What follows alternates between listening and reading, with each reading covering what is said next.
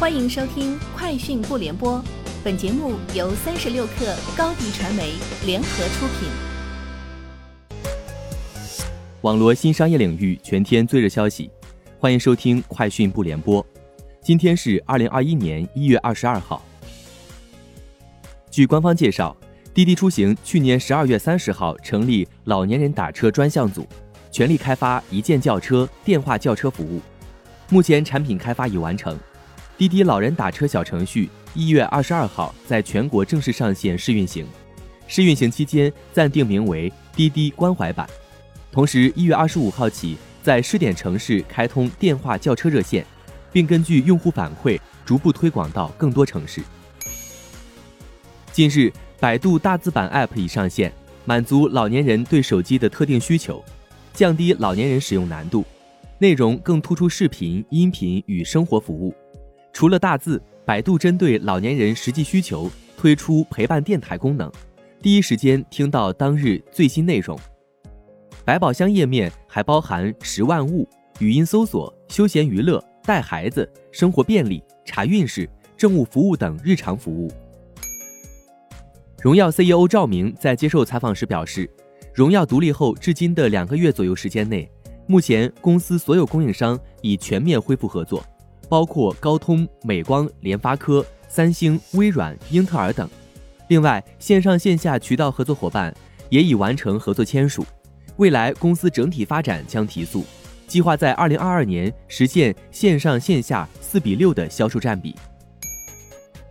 三十六氪从接近领跑汽车高层的知情人士处获悉，该公司正以超二百二十亿人民币估值进行 Pre-IPO 轮融资。合肥市已明确表达投资意向，投资金额在二十亿元左右。这将是未来之后合肥市引入的第二家新造车项目。消息人士透露，合肥市对领跑汽车的投资将分两批完成，首批两亿元已经进入领跑汽车 B 轮融资，剩下的十八亿元将在 Pre-IPO 中投资。苏宁易购在互动平台表示。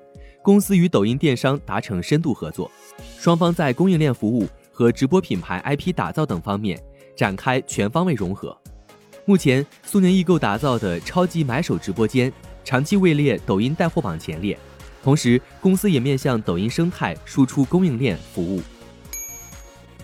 微信官方表示，微信8.0正在灰度测试中，新版本优化了浮窗样式，新增支持历史浏览内容。支持聊天和朋友圈图片、文字提取等能力。此外，用户还可以体验绘画表情的动画效果，支持添加个人状态，如忙、摸鱼、搬砖、出差等选项，还能看到其他好友状态。据知情人士透露，在推出 AR 眼镜之前，苹果会首先推出一款 VR 头戴设备。该设备定位小众，价格昂贵，计划最早于2022年推出。知情人士称，苹果 VR 头戴设备将能呈现一个全方位的 3D 数字环境，以用于游戏、观看视频和交流。